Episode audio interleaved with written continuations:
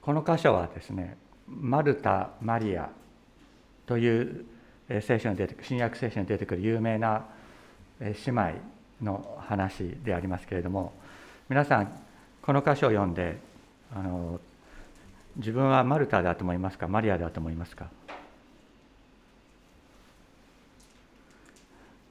そういうふうに言われること結構多いですね教会の中で。でただ今これからですねそのような読み方は根本的に間違ってるって話をします。そういう読み方は根本的に間違っているという話をしますのでよく聞いていただきたいと思います。今読んで、えー、くれたようにですねさて一行が進んでいくうちにイエスはある村に入られた。するとマルタという女の人がイエスを家に迎え入れた。彼女にはマリアという姉妹がいたが主の足元に座って主の言葉に聞き入っていた。ところがマルタはいろいろなもてなしのことために心が落ち着かず身元に来ていった。主よ私の姉妹が私だけにもてなしをさせているのを何とも思いにならないのですか？私の手伝いをするようにおっしゃってください、まあ、言ったわけですねまあ陥りがちな読み方っていうのはマルタとマリアの信仰の比較と言ってですねマルタよりもマリアの方が信仰的に優れているというふうに言われることがあるわけですね。そしてところがこれは間違った聖書理解だと私は思います。理解のポイントがですね人の行為の優劣にあの置かれているわけです。でこれがねさらにねこういう理解が極端になるとっていうかこういう理解をほっとくとって言ったらいいかもしれないけどどういうようなことが起こるかというと一つはじゃあ教会では奉仕は何もしないで説教だけ聞いて帰ればいいのかあのキリストの平和教会奉仕してるの2人だけです私とアルサさんだけです私だとアルサさんがマルタで皆さんマリアよかったねというそういうような読み方にもなってしまうわけですよね。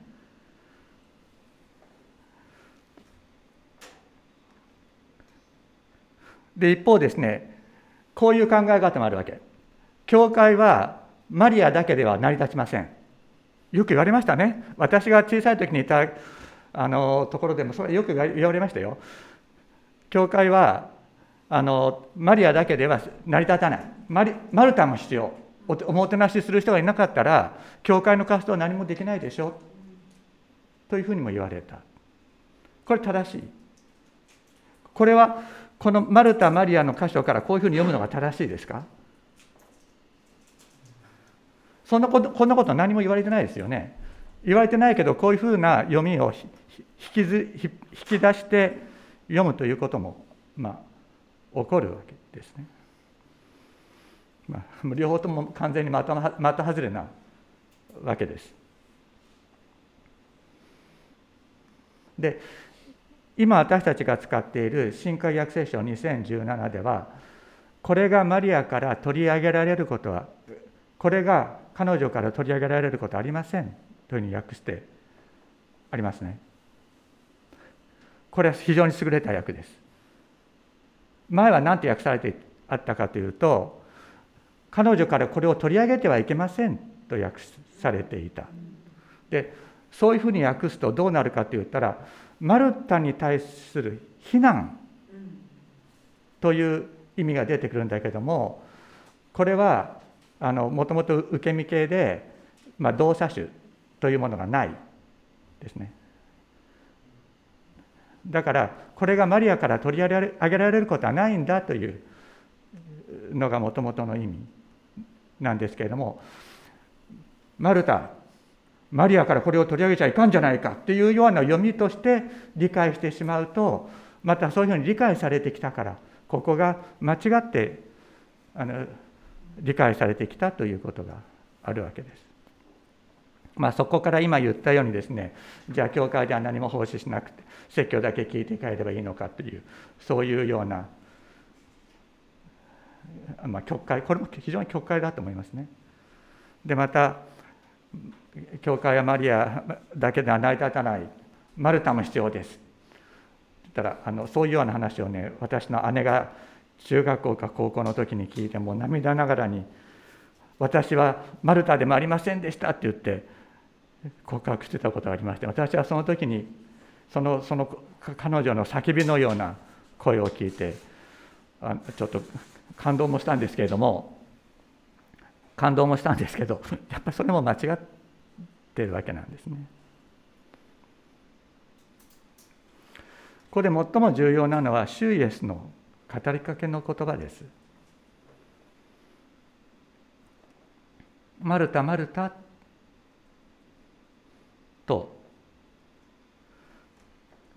語りかけてくださった。聖書の中で神様が人に誰々、誰々と2回呼びかけたところがあるんですけど何箇所くらい思い出せますか？これは人の本質を呼び起こす時に神様が呼びかける。2回呼びかけるんですね。名前を2回呼ぶ。モーセモーセ。彼がエジプトで殺人を犯してミリアの荒野に逃れてそこで本当に虚しさの中に生きていた時モーセモーセと言って呼びかけられた。また幼子のサムエルを預言者として主が呼び出された時もサムエルサムエルと言って呼びかけられた。またペテロがあなたのためならあなたと一緒に死にますっていうふうに言った時にシモンシモンサタンがお前を藁のようにふるいにかけることを願い出てそれを聞きとその願い聞き届けられたぞ。しかしあなたが立ち直ったら兄弟たちを力づけてやれとおっしゃった時もシモンシモンと語りかけられたのです。またあの迫害者サウルが主の使徒として呼び出される時。サウルサウルなぜ私を迫害するのかと呼びかけられた。人の本質を呼び覚ます時の呼びかけがこれなんです。だからイエス様はマルタに向かってマルタの本質を呼び覚まそうとして呼び覚ますためにマルタマルタと呼んでおられるんです。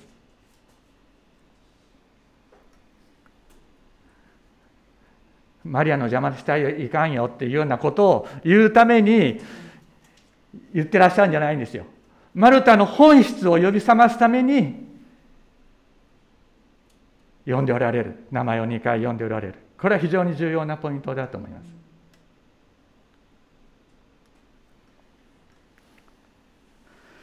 マルタマルタあなたはいろいろんなことを思い患って心を乱しています。しかし必要なことはただ一つだ。とおっしゃった。このただ一つの必要なことにマルタを生かそうとしている。これが主イエスの思いです。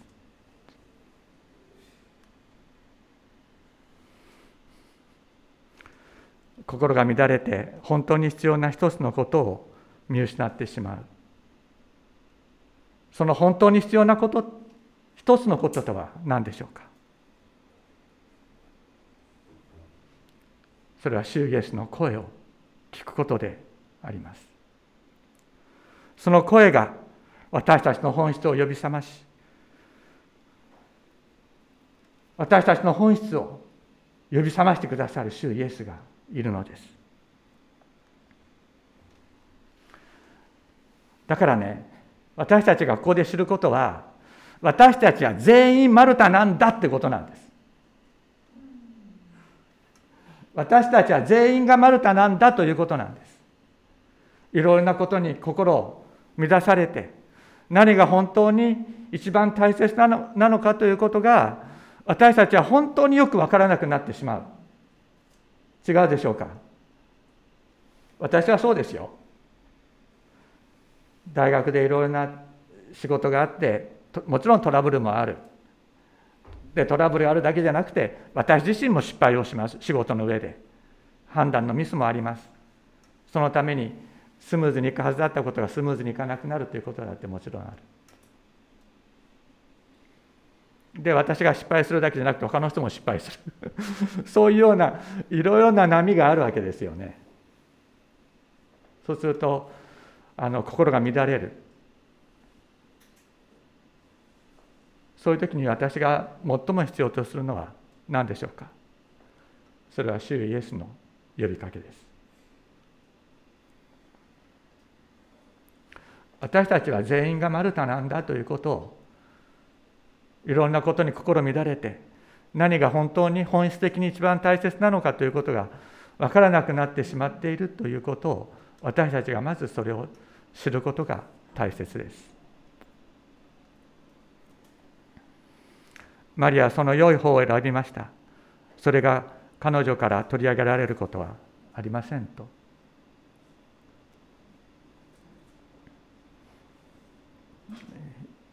言われました。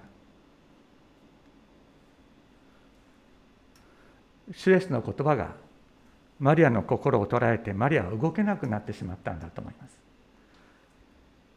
初めから初めから何もしなかったわけじゃないかもしれないとも思う。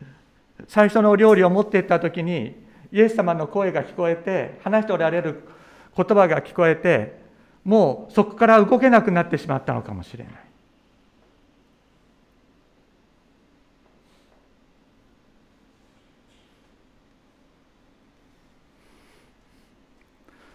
それが彼女から取り上げられることはない。神の言葉が彼女を捉え続ける。誰も神の言葉を邪魔することはできないんだよとシュエスはおっしゃってるんですね。これは先ほども言いましたけれどもマルタに対する叱責ではありません。神の言葉が彼女を捉えている。それ神の言葉を邪魔することはできないと。おっしゃっているのです。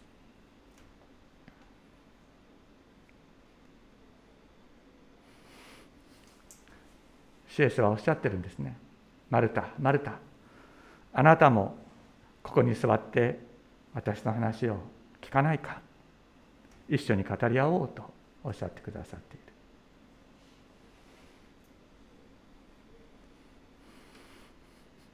シュイエスはね、マルタにもてなしてもらいたいと思っていらっしゃらないんですよ。弟子たちは知りませんよ。弟子たちは知りません。弟子たちはおいしいものを食べたいと思ってたかもしれないけど、でも主イエスはもてなしてもらいたいと思ってたわけではないんです。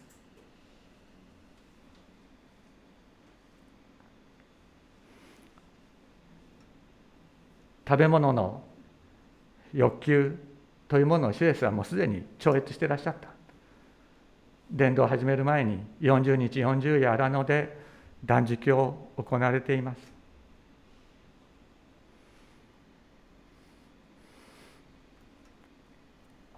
イエス様はここで使えようとしていらっしゃる。ちょっと待ってよ。この後にあちょっと待って。あそうですね。後でもう一遍言うかもしれませんけれども。シュエスは十字架にかけられるためにエルサレムに登られましたね。でそこで昼間はエルサレムで過ごされますけれども夜はエルサレム近郊のベタニアという村で過ごされたと書かれています。このベタニアというのは最も貧しい村。だったんです。でそこはハンセン病の患者の人たちの隔離のための村であったとも言われますけれどもイスラエルの中で最も貧しい村だった。イエス様はそこで十字架にかけられる前数日間夜をそこで過ごされるんですけれども出される食事も非常に貧しかった。ほとんどなかったかもしれない。でもそこがイエス様の憩いの場だったと聖書は言うのです。イエス様はマルタにもてなしてもらいたいというような思いは全く持ってらっしゃらなかった。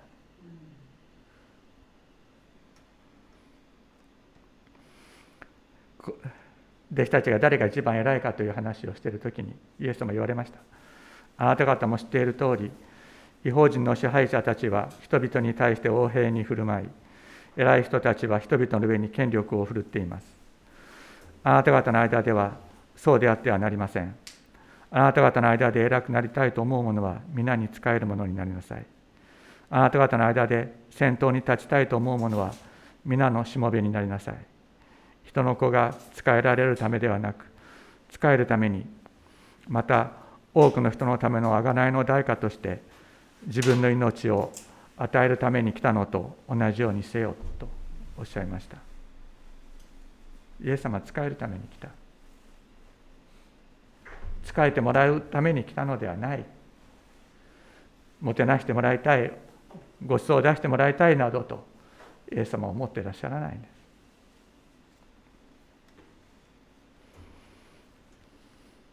す。もう一つのポイント。イエス様は友を求めていらっしゃったということです。ヨハネの福音書の15章にこのように言われています。私が命じることを行うならあなた方は私の友です。私はもうあなた方をしもべとは呼びません。しもべなら主人が何をするのかを知らないからです。私はあなた方を友と呼びました。父から聞いたことをすべてあなた方に知らせたからです。あなた方が互いに愛し合うこと私はこれをあなた方に命じる。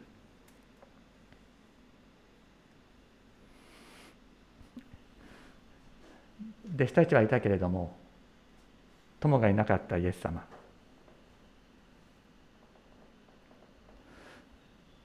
語り合おうとおっしゃってくださっているんです。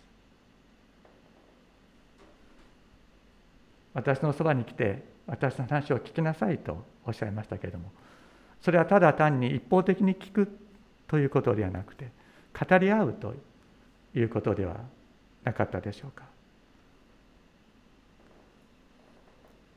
わからないことは聞きそしてそれぞれの思いをイエス様は聞いてくださってるはずです。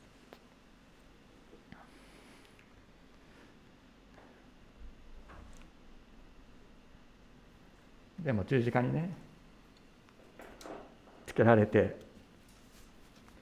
贖いの血を流されるまでイエス様には友はいなかった。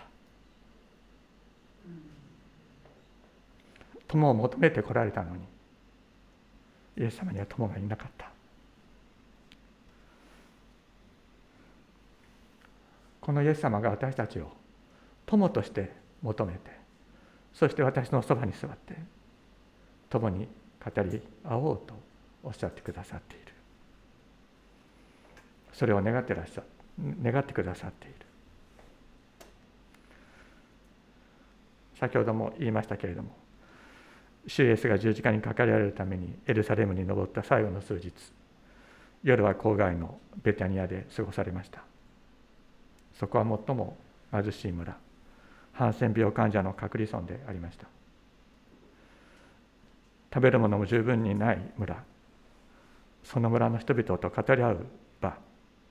そこがイエス様の休み場憩いの場であったということを聖書は私たちに語りかけています。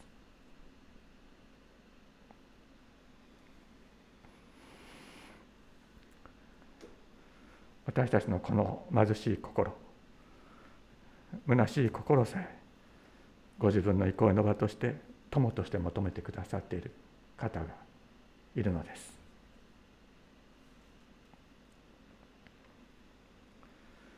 そしてこの方の声を聞く時私たちは生きる。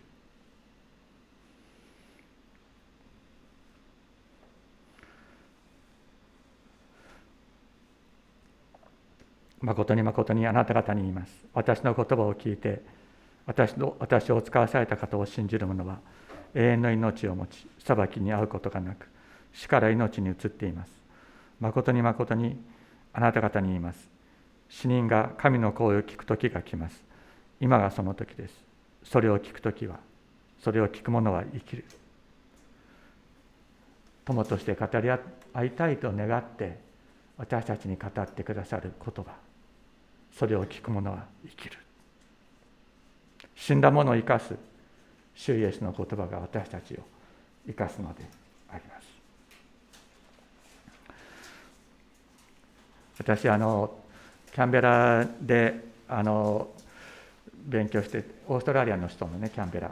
で、えー、博士課程の勉強をしていました。そして、えー、帰国博士論文を提出しなければならない日がですねこう刻々と迫ってくる時。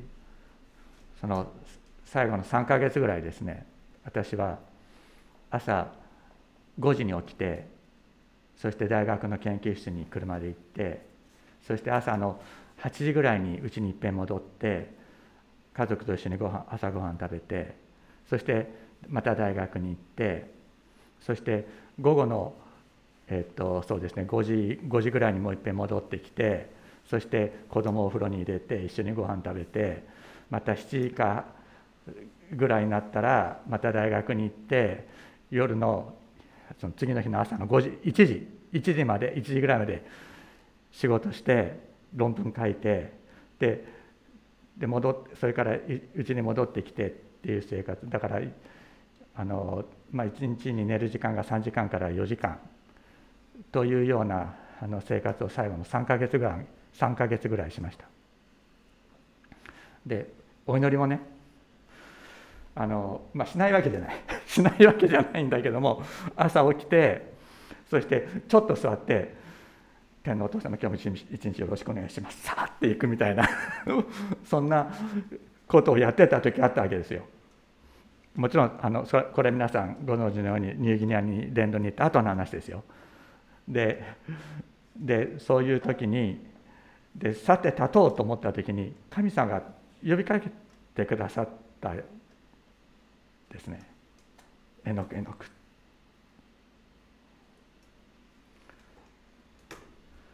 そして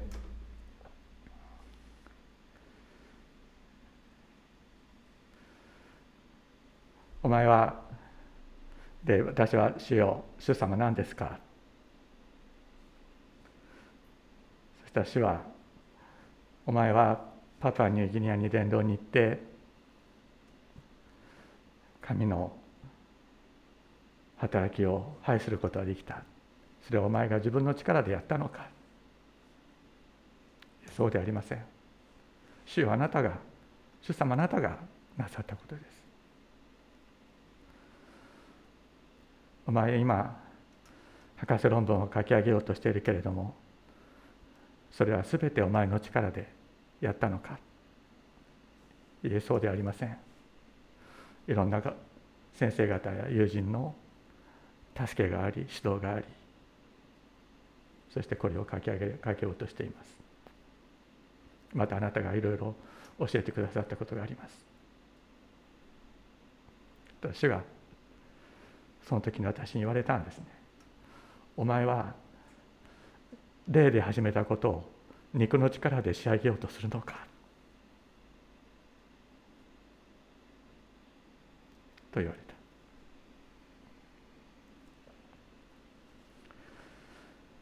私はそうだなって本当に深く。それが胸に突き刺さってその時朝さんがですねアンドリュー・マーレーの「キリストにとどまれ」という本を読んでました。あの30日分の聖書日課のようなものなんですけれども30回の、えー、メッセージが書かれてある。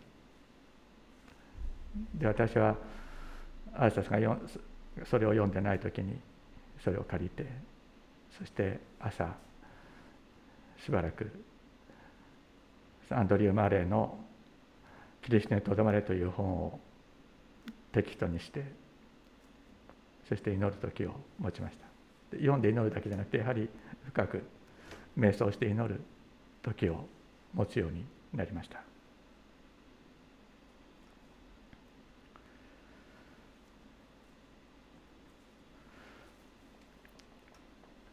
それでうん。まあ言い方悪いですけれども。それで論文がうまく書けるようになったかっていったらそういうことは関係なかったと思います。だけれども私の心の中に喜びと平和が満ちるようになりました。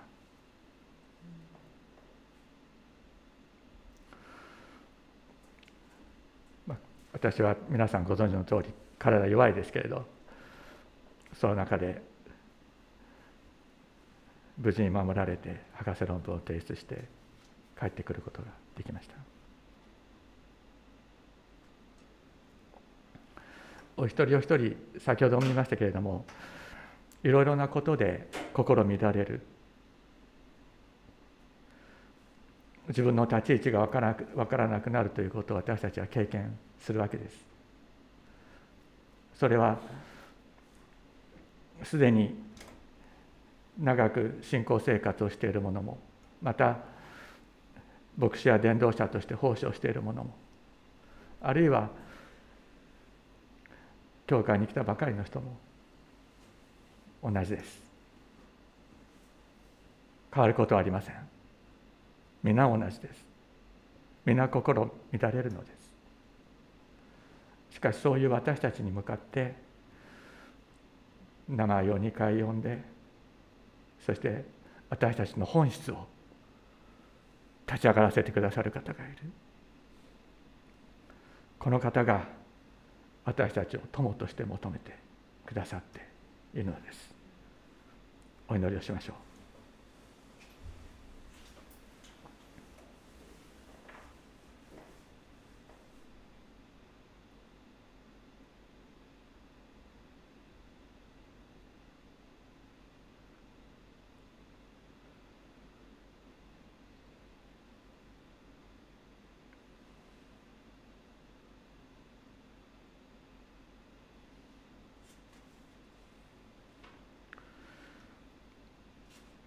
主イエス様。あなたの呼びかけを感謝します。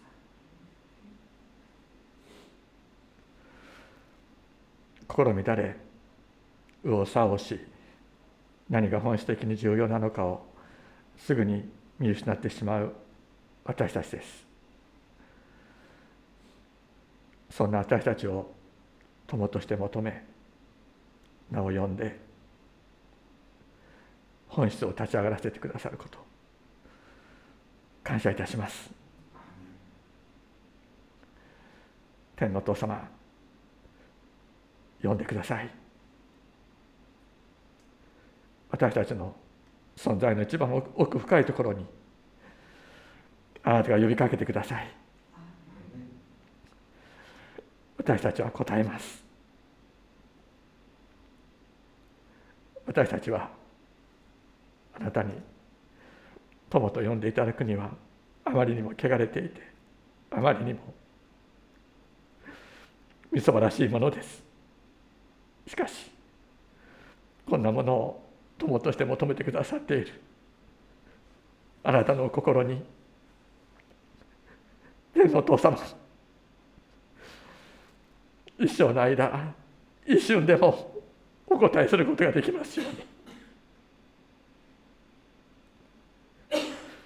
あなたの身思いにお答えすることができるものとなることができるよう導いてくださいイエス・キリストの皆によってお祈りします。